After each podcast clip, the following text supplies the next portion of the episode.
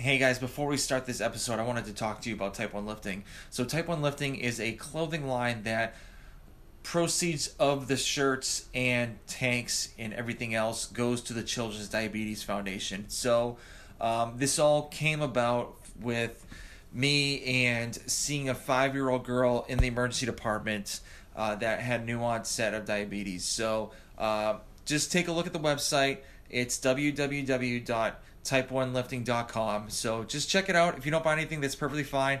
Uh, I would just like for you just to take a look and just see what we have. So, like I said before, www.type1lifting.com. And guys, I hope you enjoy the show.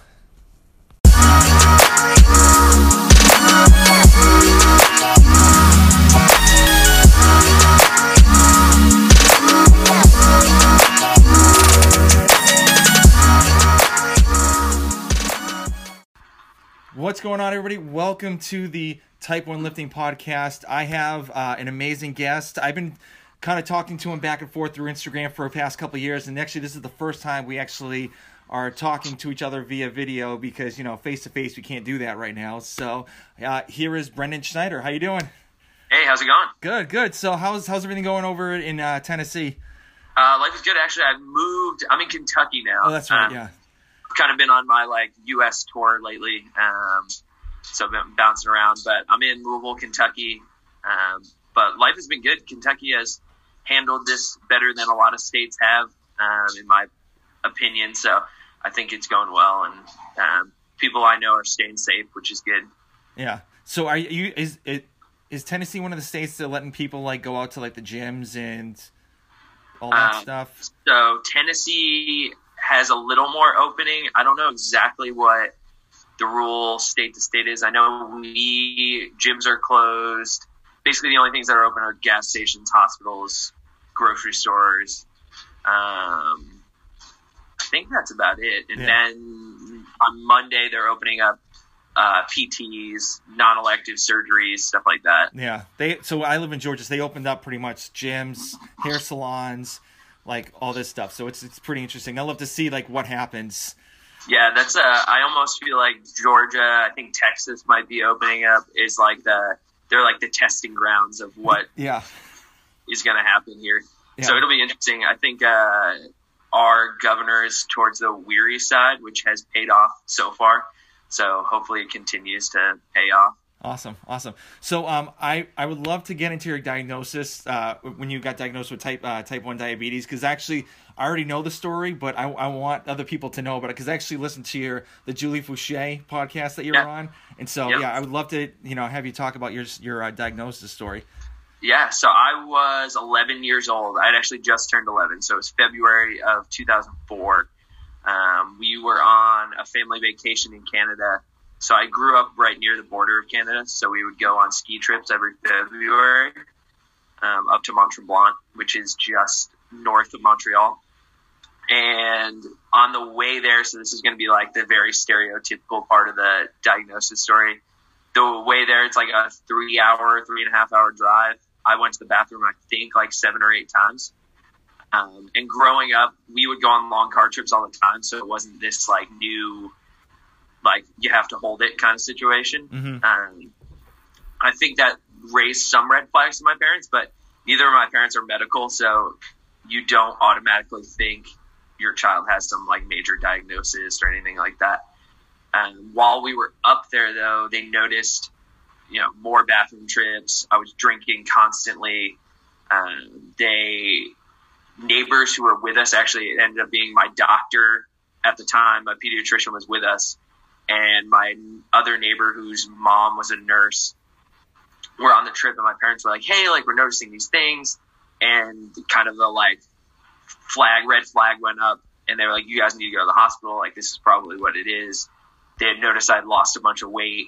Um, I was never a super small kid, but I had dropped close to 20 pounds in like a three month period. And so from the condo we were staying in, we went to this tiny little ER, not pediatric related. I have like blurry memories of what happened. I do know it was negative 40 degrees, which always adds to the uh, excitement when Mhm. you can't even stand outside. Yeah. And we go into the hospital. They check my blood sugar, you know, with a normal like finger prick. It just said high on it. So I think that was when it really set in for my parents, like this is going to be a road to go down. Uh, I still, the main thing I remember is because it's in military time. I remember the clock going like zero, zero, zero, zero, and I thought it was the coolest thing in the world. Uh, meanwhile, I was like, my glucose was like in the 1300s. Dang. Um, so they, because we were considered like for, foreigners, um, from like an international standpoint, they gave me some insulin, pumped me with fluids, basically told my parents, go back to the condo, load everyone in the car, and go back home and go to a children's hospital there. So that's essentially what we did. We got back. It was like six in the morning. We left both my siblings with my neighbors there because we my parents didn't want to ruin their vacation. Mm-hmm. Um, loaded the car up, drove back home. We were home for like an hour or so, and then when it was about forty five minutes to the biggest children's hospital there, and from there actually got put on like three bag system and got my number dropped correctly. Uh, they more so stabilized me in Canada and were like, you need to go back to the U.S. because the last thing you want is to go through this whole thing in a primarily French speaking hospital. Yeah. And so they uh, they made the right move there. Now being in medicine, like seeing how they handled it, mm-hmm. it makes a lot more sense to me. Yeah. Um, yeah. But from the aspect to just be like, hey, we'll see you later. You don't know anything about what's going on.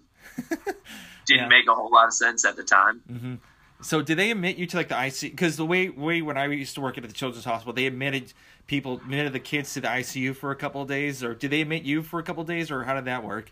Uh, so I was admitted. I don't know if it was the ICU. That's like the piece of the story that, because I don't remember moving rooms, Mhm.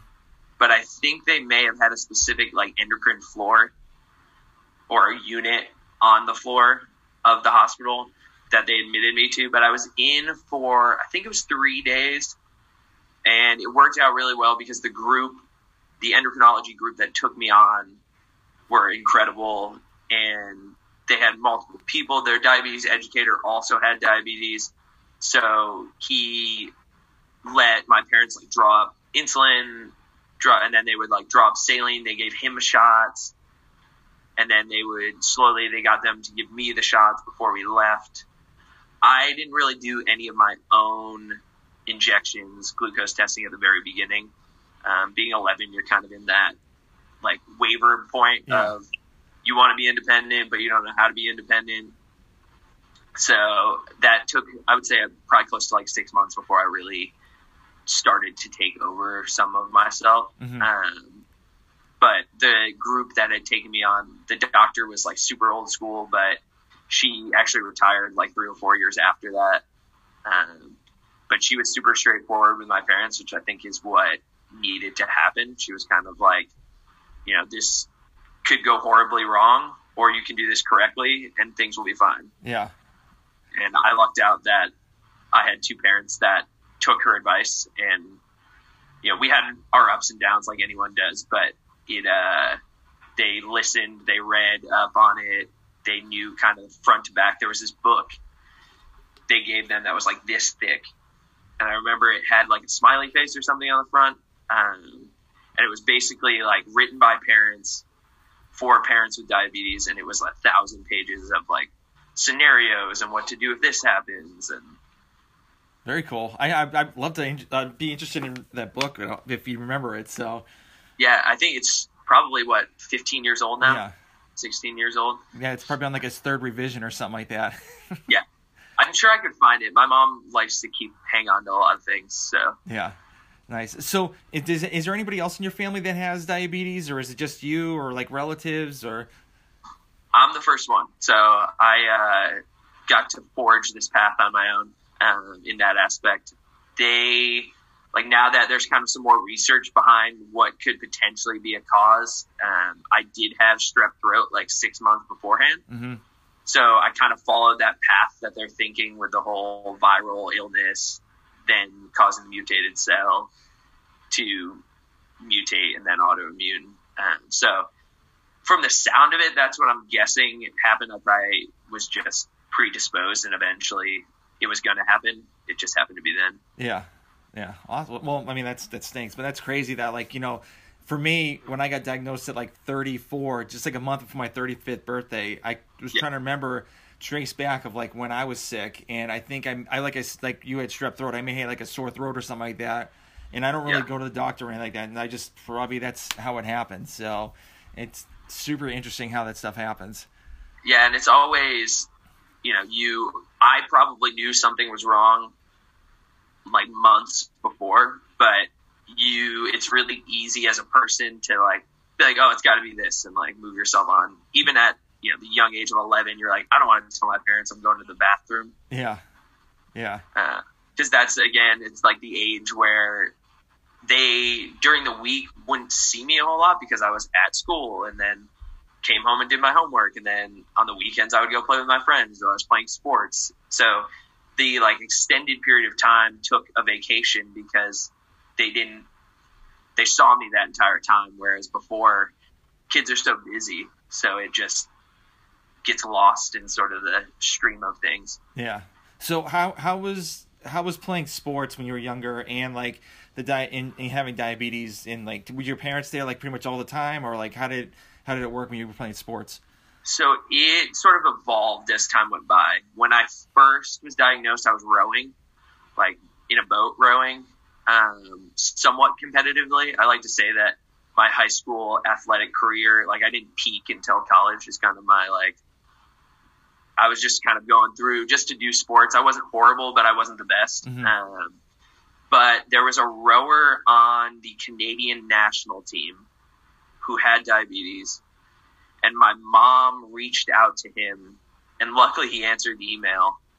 This was the early days of email, also um, and he kind of gave her the layout of, you know, you're going to have higher blood sugars during the activity because of glycogen dumping, and then you'll drop after, which is pretty much still to this day exactly what happens with my numbers exercise wise.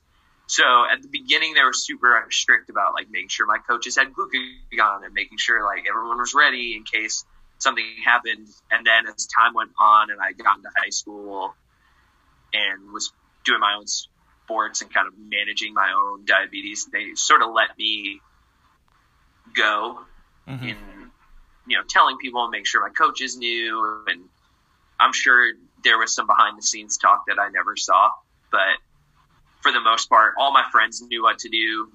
You know, if I started talking crazy, they'd be like, "Hey, you know, go test," or yeah, because I'm definitely I have a few pretty stereotypical uh, low symptoms. So it people when they're around me enough start to figure out that I'm talking crazy or I start sweating or I'll do strange things. Yeah. And it's usually consistent like every time since I was in fifth grade, the same things have happened. Mm-hmm. So, would you get mood swings at all uh, when you when you get like low or high, or? I will get mood swings when my numbers high more so than when I'm low. I will sometimes sort of I don't want to say get combative. Like if I'm really low, I'll like fight or flight almost. Mm-hmm. Um, typically, it's like an attempt at flight. I would say every once in a while, it's probably fight, but you don't have like the wherewithal to like really fight back. Yeah, it's sort of a strange. I almost try to explain it to people as like the out of body experience, where like I know what I should be doing, but I just can't do it. Mm-hmm. Um, so I get that. I don't get super angry. I more so get quiet. I would say when my number gets high, um, I more so like internalize rather than externalize with my number is high. Yeah.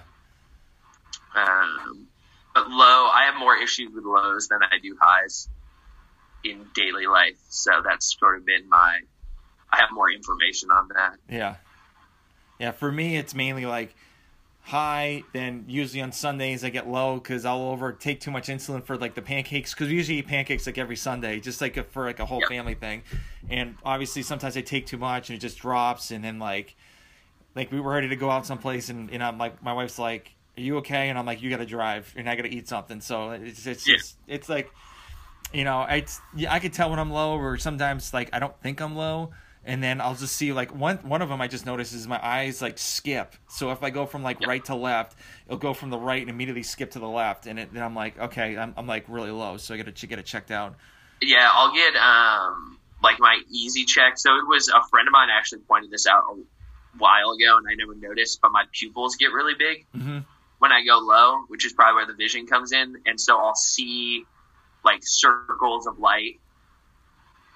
So that was that's kind of the like telltale sign. If I look at a light and I look away and I can still see the bulb, that there's like no questions asked. I'm low. Yeah, that's interesting. I, that's that's crazy. Yeah. So um, Sure. when when in college, did you have like any like burnout phases or anything like that, or what was? So, college, I think I almost kept myself too busy to have too much of a burnout. Um, in school, like I was nursing major and then also played rugby for the school. I was training, like started getting into CrossFit then. I'm trying to think what else. I worked at like on campus. So pretty much I would like wake up in the morning, leave my house, maybe come back during the middle of the day, but I was sort of busy all through the day and Mhm. it had been ingrained in my life enough that I stayed on top of it for the most part. But that being said, you know, you are a college kid, so it uh, weekends, things like that. During the week, I was pretty focused on what I needed to do, um, but definitely lived somewhat of the typical college lifestyle in the uh, weekends. But I lucked it out big time because being on a sports team, all the guys on my team knew that I was sort of the one to look after. hmm So they weren't all like on top of me about everything, but they were very specific about, you know, knowing where I was, making sure I was all right. So I always kind of had backup in that standpoint. Yeah. I think it would have been very different had I not had good roommates and not had uh, sports like team members to Mhm. be on top of it. Yeah, yeah, I I, I love the team aspect because, like, for example, for you, you know, you always got to be on the lookout for like other people. Like, I had other people that had like disabilities too, and I was we're like all we're always like watching out for them, or like even on even like in the during the game, we let them let the refs know like, hey, you know, this person is this or this, Yeah. and so and even even the, my my lacrosse team I play for now, they're always like watching out for me on the field.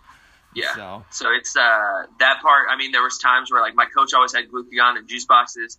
I would be like running down the field, and he'd throw me a juice box because especially like with rugby being 80 minute games, usually I was good for like the first 50 to 60 minutes, hmm and it was the last 20 minutes that if something was going to happen, it was going to be then. yeah, Um, once the body starts to hit that like fatigue phase, hmm so it's um it was interesting sort of navigating through because rugby is one of those sports where I couldn't wear my pump. So I was kind of balancing the highs with making sure I wasn't going low. And the last thing you want to run around being cold with a pump on. So yeah. So what what what's your like a normal level for you? Just like pre like pre game at all, or I usually typically it's around like 160, 170 would be like ideal. And then I would, especially in college, like sip Gatorade Mhm. throughout. Like I kind of figured out like 40 carbs mid game was sort of my like sweet spot. So I'd make sure I finished half by halftime and then the other half in the second half. Um, and I had like a special water bottle like set aside for me. Yeah, but that's tends to be now like 160 170 i'm in a good spot. I have to look at my training for the day to sort of decide exactly where i need to be. Um, but that and then to this day i'll like sip on a shake throughout training to just keep myself level hmm So is that a carb? Is it like a carb shake with like protein or like uh, electrolytes? Yeah, so I actually this week or last week started sort of a cutting phase. Um, with this time at home, things are a little more controlled than they would in normal life. So my coach and I decided now is the time if we're gonna lean out to do it when I have more control over my schedule versus less. So that involves mid workout, 40 carbs and 25 five protein, 24 protein, and some beta alanine and then I'm a big coffee drinker, so I just put some coffee, iced coffee in there, and just sort of sip it throughout, and it's been it's worked out really well. Yeah, awesome. And then I I don't necessarily have that post workout high carb spike that I'm chasing with insulin. Yeah. Yeah, I'm. I'm always. I'm. I've been working on that because I usually get out like when I finish working out. I'm usually like 260, like, and I'm just trying to find ways to, you know, not be high. But lately, since working working out from home, it's been a heck of a lot easier. My numbers have been like amazing. Yeah, So, that uh, the stress factor is huge. yeah. Um, and I've tested what your body does under stress, probably more than the average person should. Um, so, from working at the hospital and things like that, there's a lot of interesting like spikes, and then you plummet. And so, I think now is a good time to test with things because we've cut out a lot of those factors that would normally affect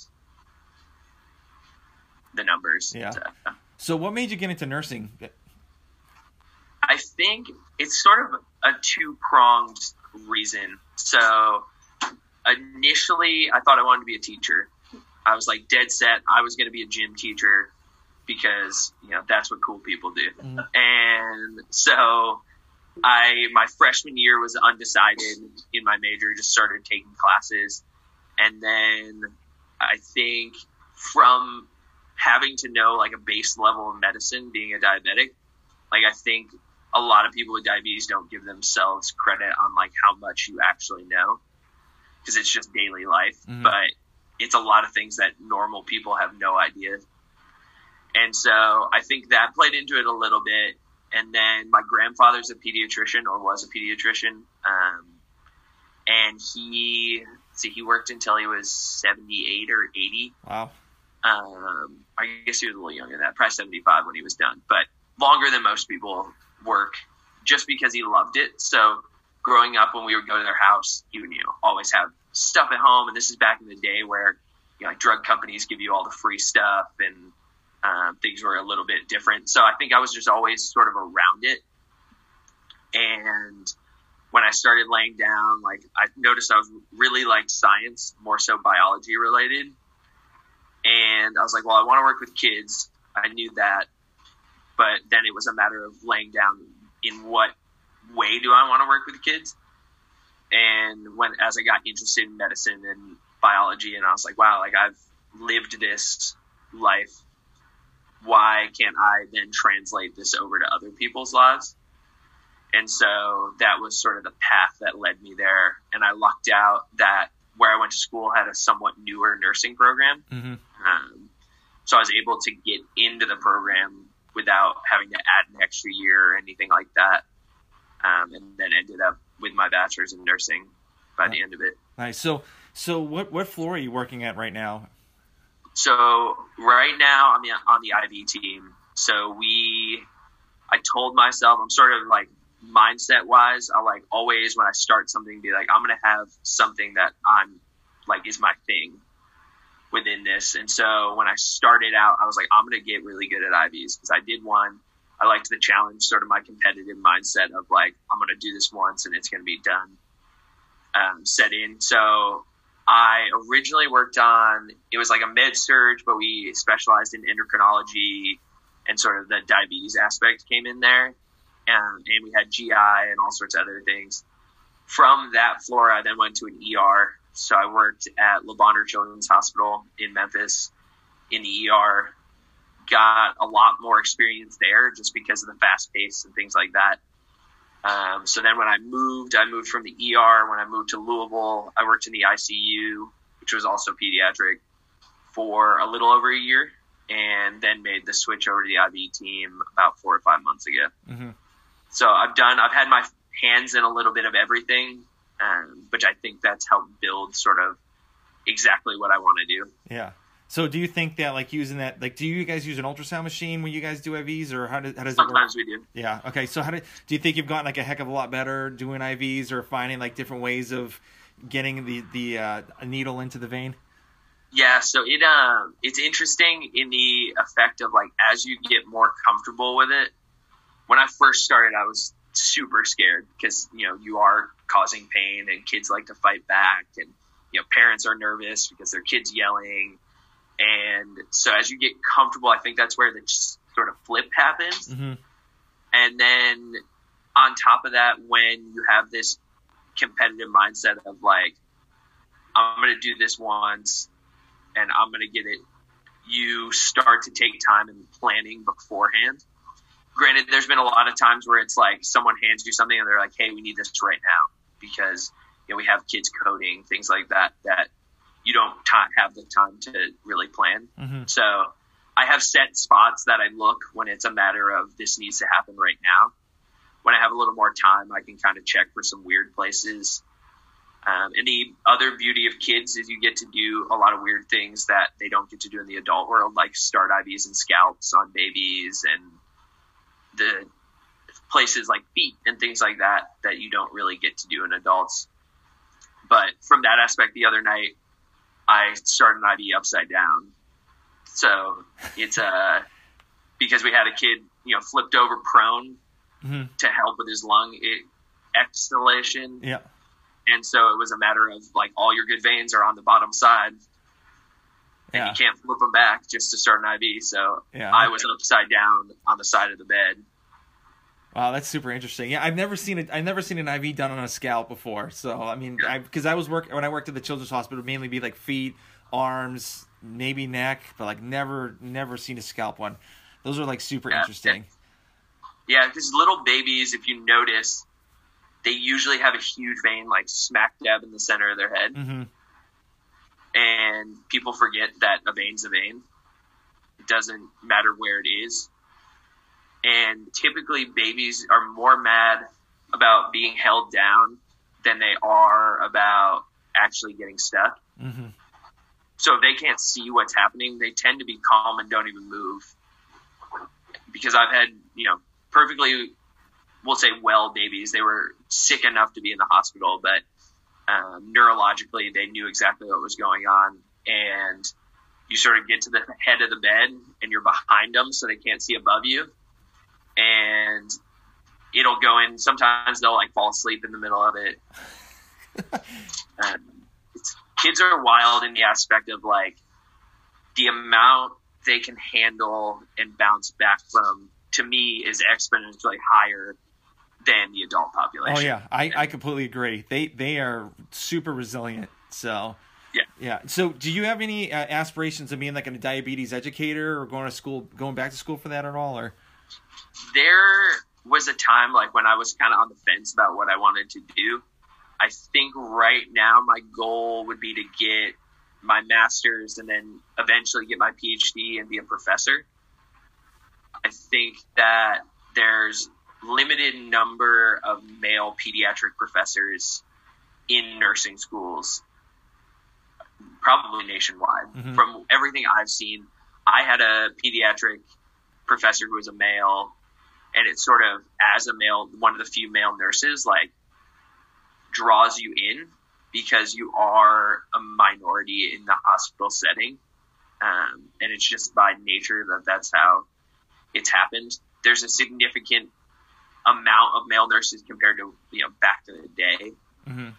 But I think that showing that you can work in pediatrics is a good thing because a lot of the patients we see unfortunately don't have that sort of male figure in their life or they don't have a positive male figure in their life Yeah. and it's an unfortunate like reality of what goes on in the world so if you can be granted on the IV guy, so I'm probably not the positive role model in most people's life, but it uh, for the most part, like if they have someone who you know shows they genuinely care about them, and you know their families is there also, so if you can sort of help with that role too. I think I don't know what it will pay off in the end because I haven't seen a lot of these kids when they get discharged. I don't see them again, Mm-hmm. but I think it would pay off for them in the long run. Yeah.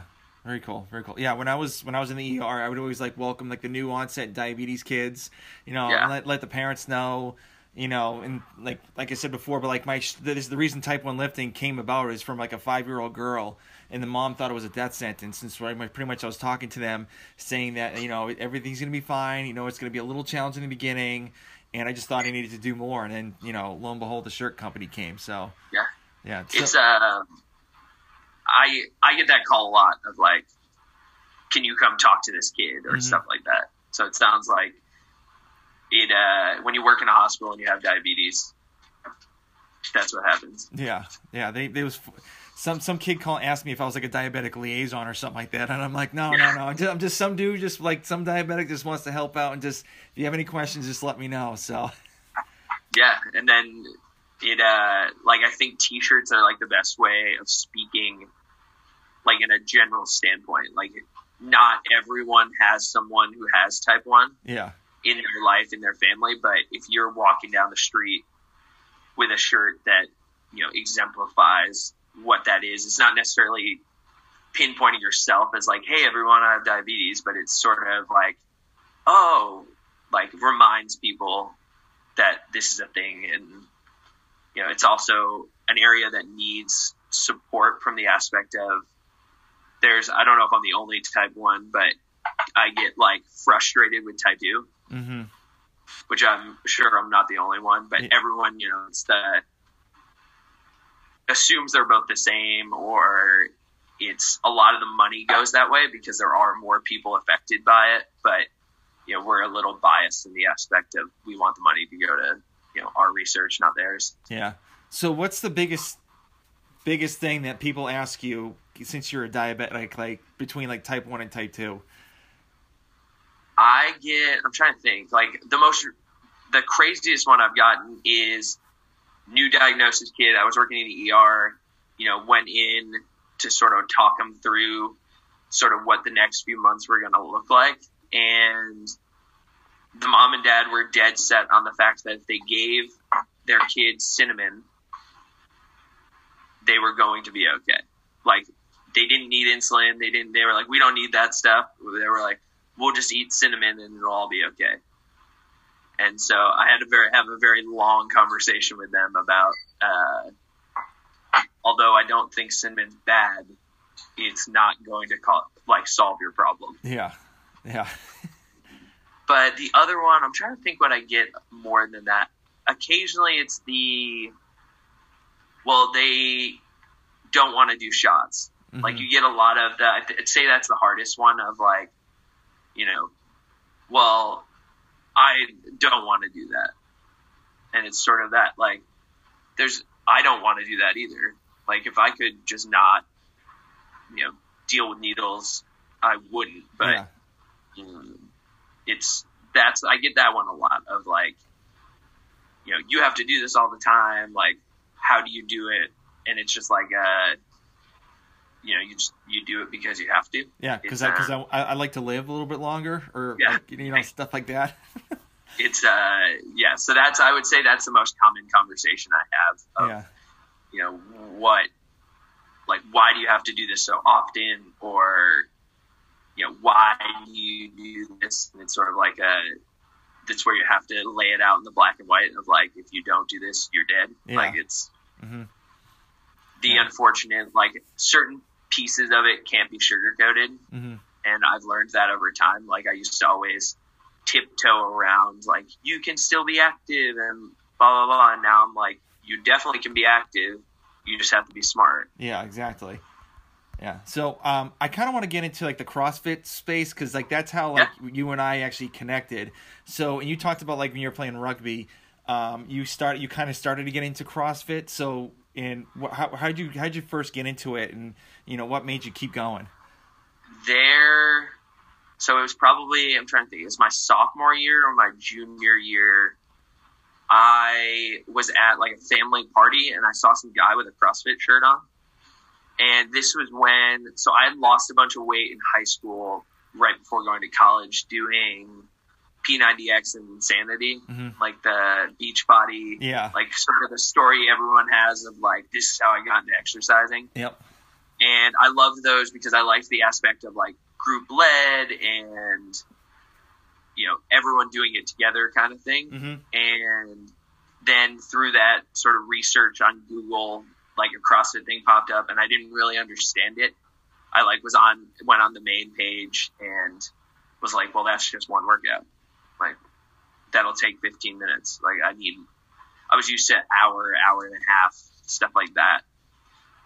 And then I was at a family party, saw a guy with a CrossFit shirt on, asked him some questions about it. He was like ex-military, you know, explained sort of the competitive side of it. And so from there, really researched it. I'm the type that when I hear something I like, I'll like dive headfirst into it mm-hmm. and learn everything there is. Um, so that happened from there. Started a CrossFit club at school and college because there was three or four other people that also did it and we were able to get funding and like buy nicer barbells and some pull-up bars and from there sort of took off and sort of end of college when i knew rugby was coming to an end i needed to fill that competitive void that rugby gave me so it started out as just cross training for rugby and then as rugby ended and I was like, I can't play rugby while being a nurse because I, you know, can't afford to break my face and break my hands anymore, yeah. things like that. So CrossFit built that. And then from there, you know, got involved with competing and like competitive programming and then sort of built and had an opportunity to get my level one when I lived in Memphis. Um, the owner of the gym there sort of offered, he was like, you know, I'll pay for it and you can work it off.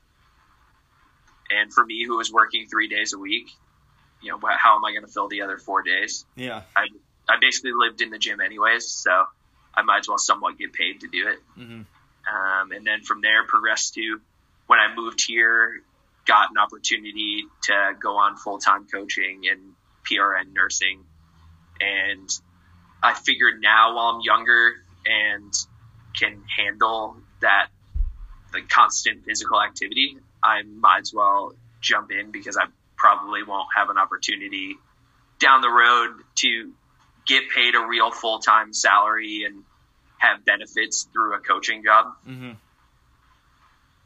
So that was the that's sort of the like long winded version of how I skipped my way through it. Yeah. So so now since you know since you're coaching, what are like how do you how, what's your what's your way of coaching like uh, other people at, from the clients at the at the box?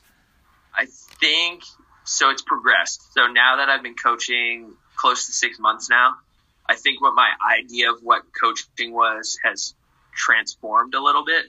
Um, I had one idea when I was part time coaching because I wasn't. I was doing just like a few hours a week. Mm-hmm. To now being there basically all day, like it's a normal somewhat normal job hours. Um, I've learned sort of the difference between being a competitive athlete and what that programming looks like and mindset looks like to the I want to work out or I want to lose weight. I just want to get healthy.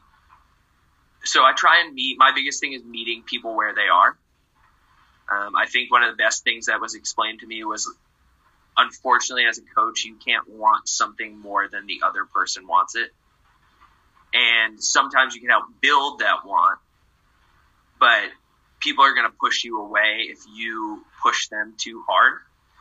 So you need, like, it's learning if you have your competitive people who are like, I want to, you know, be the best, I want to work on things I'm bad at, stuff like that, you meet them up here but if you get someone who's nervous to be in the gym and sort of uncomfortable in their own body, you've got to meet them with that confidence that you can get them there. So I think it's very person to person how I approach the day. So do you have any do you have any like any like cues for like people with like certain lifts or anything like that that you can kind of like tell the tell the podcast world?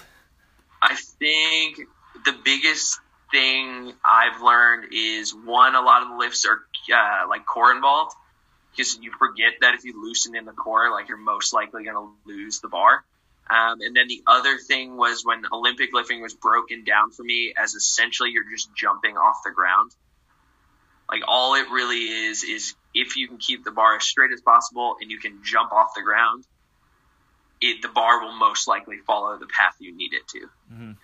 Um, there's some little nuances in there as far as like clean and jerk versus snatch, but the talk I have with the most people is straight bar path, drive off the floor like you're jumping off the ground.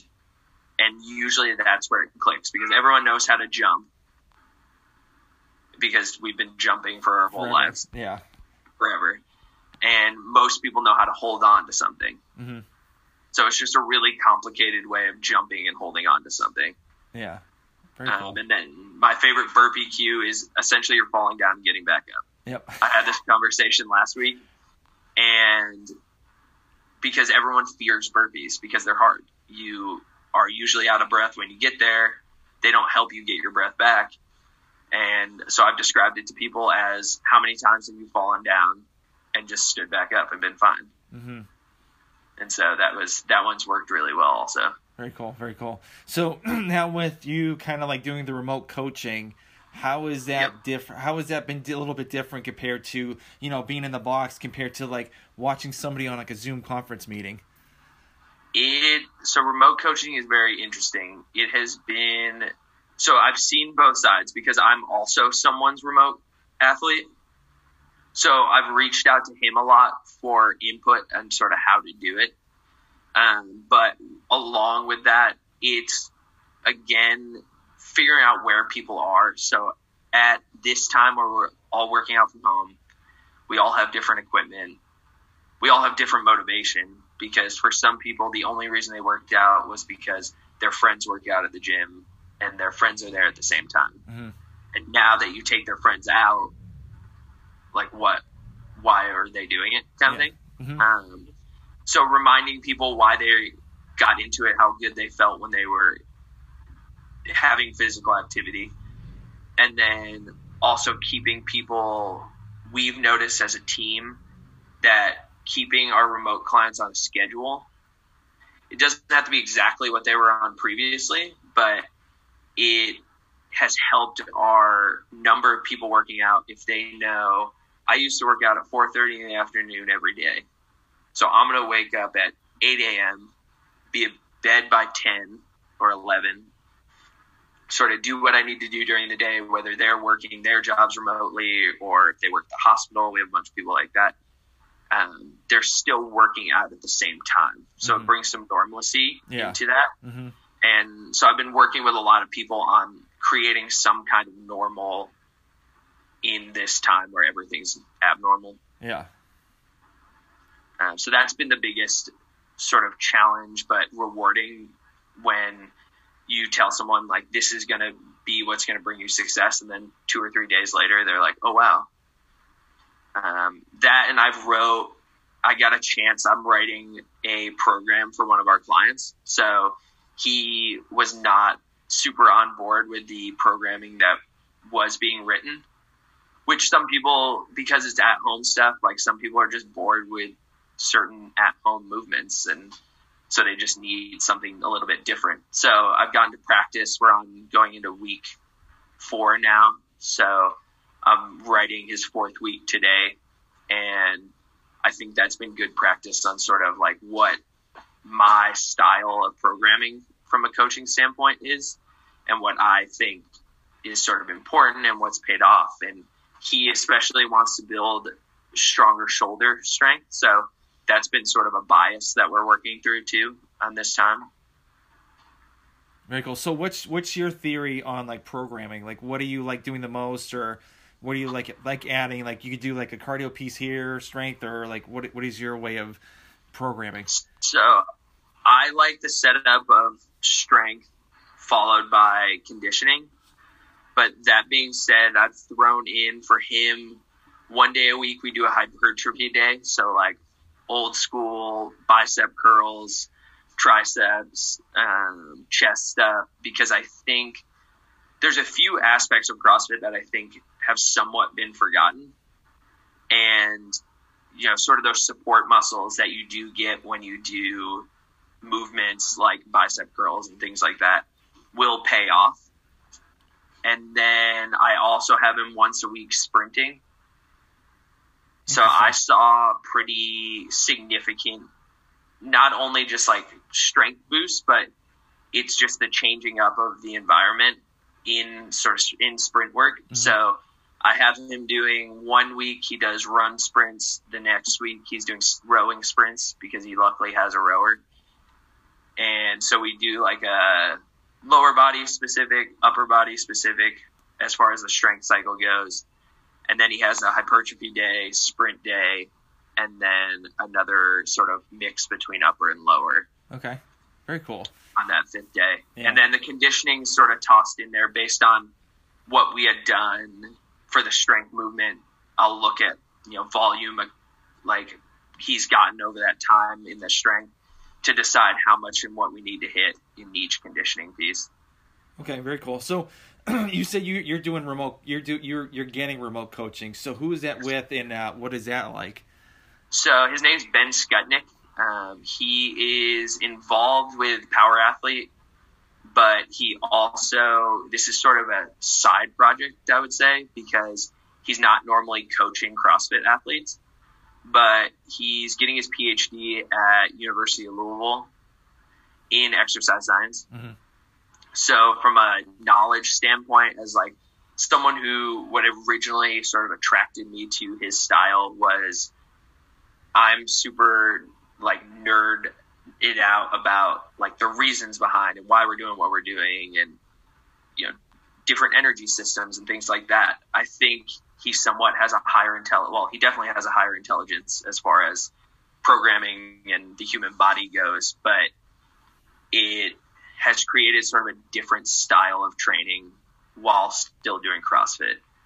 And so we have done cycles that you would never see in normal competitive CrossFit because I have very specific holes that needed to be worked on and then areas that didn't need to be worked on.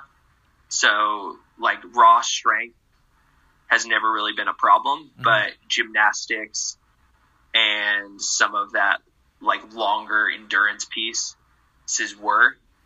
So we've worked on, you know, lactate threshold work and sprinting, like I said, and we've done a bunch of like cycles of different hanging movements and things that like Carl Paoli and the freestyle program stuff that they do, like true gymnastics, things you would see in a gymnastics gym mm-hmm.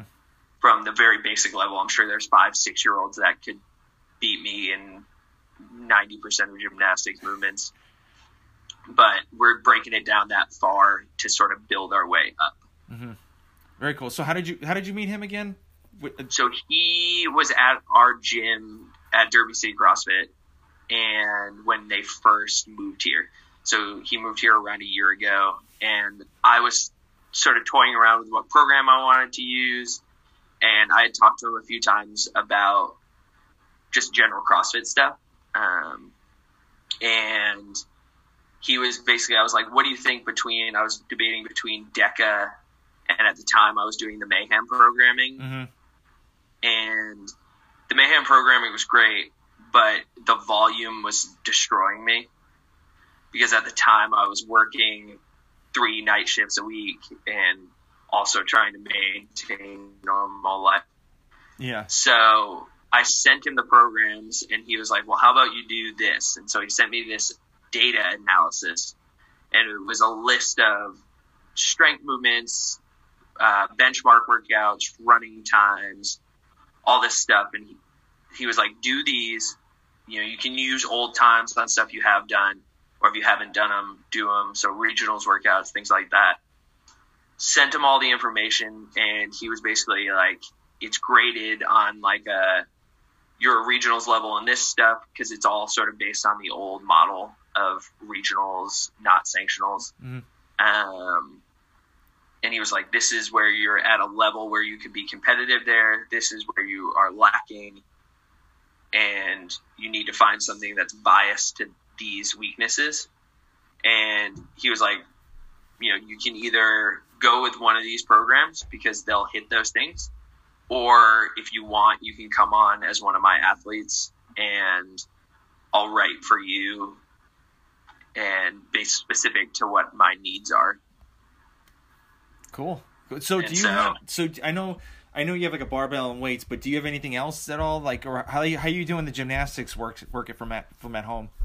So I've got barbell weights. I built a squat rack.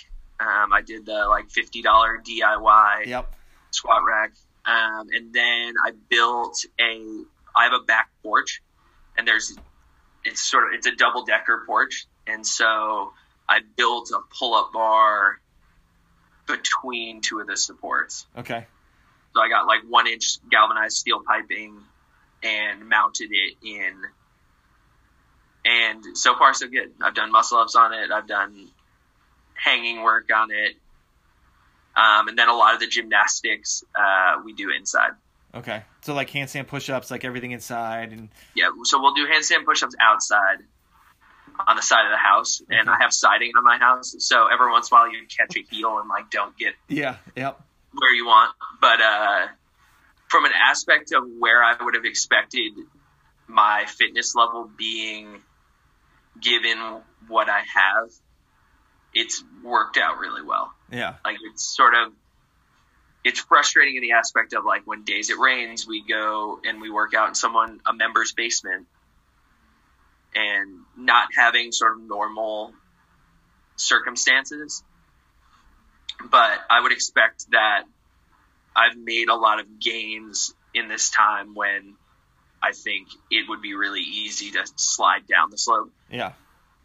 No, I hear you. I I I, th- I think well, I mean, with with your you got your own personal programming, which is amazing because it's programmed to you compared to like you know oh, I'm doing I'm doing um what is it called uh CompTrain right now and it's like it's it's programmed for you know their their higher up individuals and kind of like the lower individuals but like it's not specific f- to me at all but like you know i just Yeah. need to work on it definitely a couple things like handstand push-ups and obviously other gymnastics stuff because i'm like six six and so it's a lot harder for me to do those Yeah. movements so i mean I, I would love to do like my own individual program but it's like you know is it worth the money or like where am i going to go with this and so yeah, I think, um, like most things, it your goal has to be laid out of like why am I doing this. So with my dreams to be to like go to a sanctional and things like that, and and diabetes has sort of fueled that too because that's not an avenue that you see people in who have. Yeah, I'm going to put in quotes diseases because I'm one of those people that's like diabetes isn't a disease. Um, but it the only way to really get there effectively like i think you can get there following normal programming but a lot of it has to come down to where were you before you started this hmm and the most efficient way for me to get there was to find someone to program for me who was not gonna sugarcoat it and was gonna be like, "You suck at handstand walking," or "You need to do you know fifty unbroken pull-ups or whatever it might be." Um, or you need to get better at muscle ups, so you're going to have a day where you just do muscle ups, even though it's going to be super frustrating. It will pay off in the end. Yeah. Very cool. Very cool. Yeah. So, um, I know you you you wear you still wear a pump, right? I do. Okay. Yeah. So how does how does that how does that handle with you doing like the gymnastic movements or doing like any like CrossFit movements? Has it gotten like pulled off the site? Has the second pulled off or anything? Yes. So I luckily it stays on for the most part. Um, it'll be that like day two and a half of it being in Yeah. that will end up all like sweated out or um, I'll catch it on something. The biggest issue I have is I break clips. So the pump clip where it clips on your pants Mm-hmm. will like I'll catch a clean or something and the pump will be lined up the wrong way and you'll feel it like snap and you just hope it holds on long enough for you to stand up. yeah. So that's sort of the the only real issue I run into is like gymnastics wise I'm pretty good. The clips on the Medtronic pumps hold pretty tight. Mm-hmm. But during certain like lifts, like if I'm doing touch and go snatches or something like that, I'll feel it moving and every once in a while it'll come flying off. Yeah. But I would say I'm somewhat impressed with its ability to hold on. Yeah, I, I mean, I, I don't have a pump or anything like that, so I really don't know, you know, because I, I, always see people when they work out, their like sites get ripped off like all the time, and you know, yeah. I've never had that situation because I'm on pens the whole since since I started, so. So it's have, um. So I've always been on. So. Yeah. So have you ever tried? The, ever thought about doing the Omnipod at all, or? I so I tried an Omnipod. It was too big for what I was doing. So I was losing more Omnipods because I sweat a lot. Yeah. And they're heavier, mm-hmm. so they're just like more likely to sort of peel their way off. I also didn't trust myself remembering the PDM yeah. piece mm-hmm. because I would be the type that you know would take a shower, and I know now to like clip my pump back on. But if I didn't have to do that, I could see myself like getting changed and walking out the door. Yeah, completely forgetting. Yeah. So all right. So last last two questions. So um, the first one is, what would you say to a new onset, a new new diabetic? I would say, you know, biggest thing. It's not the end of the world. You're gonna have a big learning phase, and I think a lot of it is you need to be okay with not being okay for a little while. Um, I would like I think I would describe diabetes as like you know you're sitting around a campfire and when the campfire gets a little bit too big and it's a little too close to you but it's not sort of dangerous but you can't like just walk away from it. Um, i think that's the best way i would describe it. It's sort of like this control that will occasionally get too big and occasionally be small but you learn as much as you can find out as much as you can from people around you. And then on top of it, if you have the ability to have a support system, that's going to bring you leaps and bounds. So that can be people on Instagram like this, where, you know, we've tossed ideas around to each other.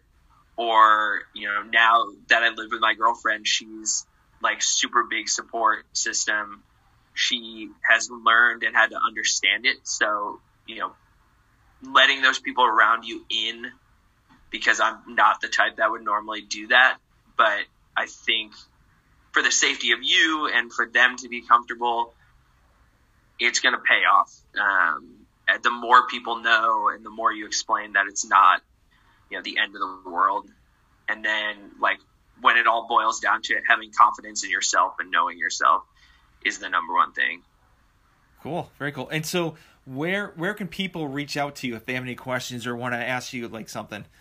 Yeah, so I would say Instagram's probably the best route. Um, typically, I would. I know it's frowned upon to throw your phone number onto the internet, so I'm not going to do that. But uh, my my Instagram handle is uh, Solo Snyder, and then I'm also on Facebook. So I'll happily you know answer any questions. I've sort of after 16 years of this have been through almost every scenario you could come up with. I imagine, and so if people have questions or just even if it's like there's kind of that like there's no stupid question because chances are I've thought about it and just never thought to ask anyone. Yeah. So um, that's usually the best. That's the best ways to reach out, and um, any way I can kind of help people through, um, I'd be happy to. Mm. Now, since you have that one remote co, uh, you're coaching one person would you be willing to like do like if anybody has any interest to start like doing personal training through you would you be willing to give them like programs at all or? Yeah so if it's it's definitely something that i could work out with someone i think it would uh we'd have to make sure we were sort of on the same page. But that being said um, it's not something i'm against. I think that it'd be really cool to find you know help coach someone who is a diabetic, or even if they're not a diabetic and they just think, you know, the coaching ideas sound like they line up with their goals, then I would be happy to do it. I think that'd be great. Okay, awesome. Well, dude, thank you so much for being on the podcast. Uh, this is I I I'm I'm glad we're actually finally talking, you know, person to person instead of through like yeah, DMs and stuff. But yes, thank you so much, and I hope you have a good rest of the day. Perfect. Thank you. All right. See you, man. Bye.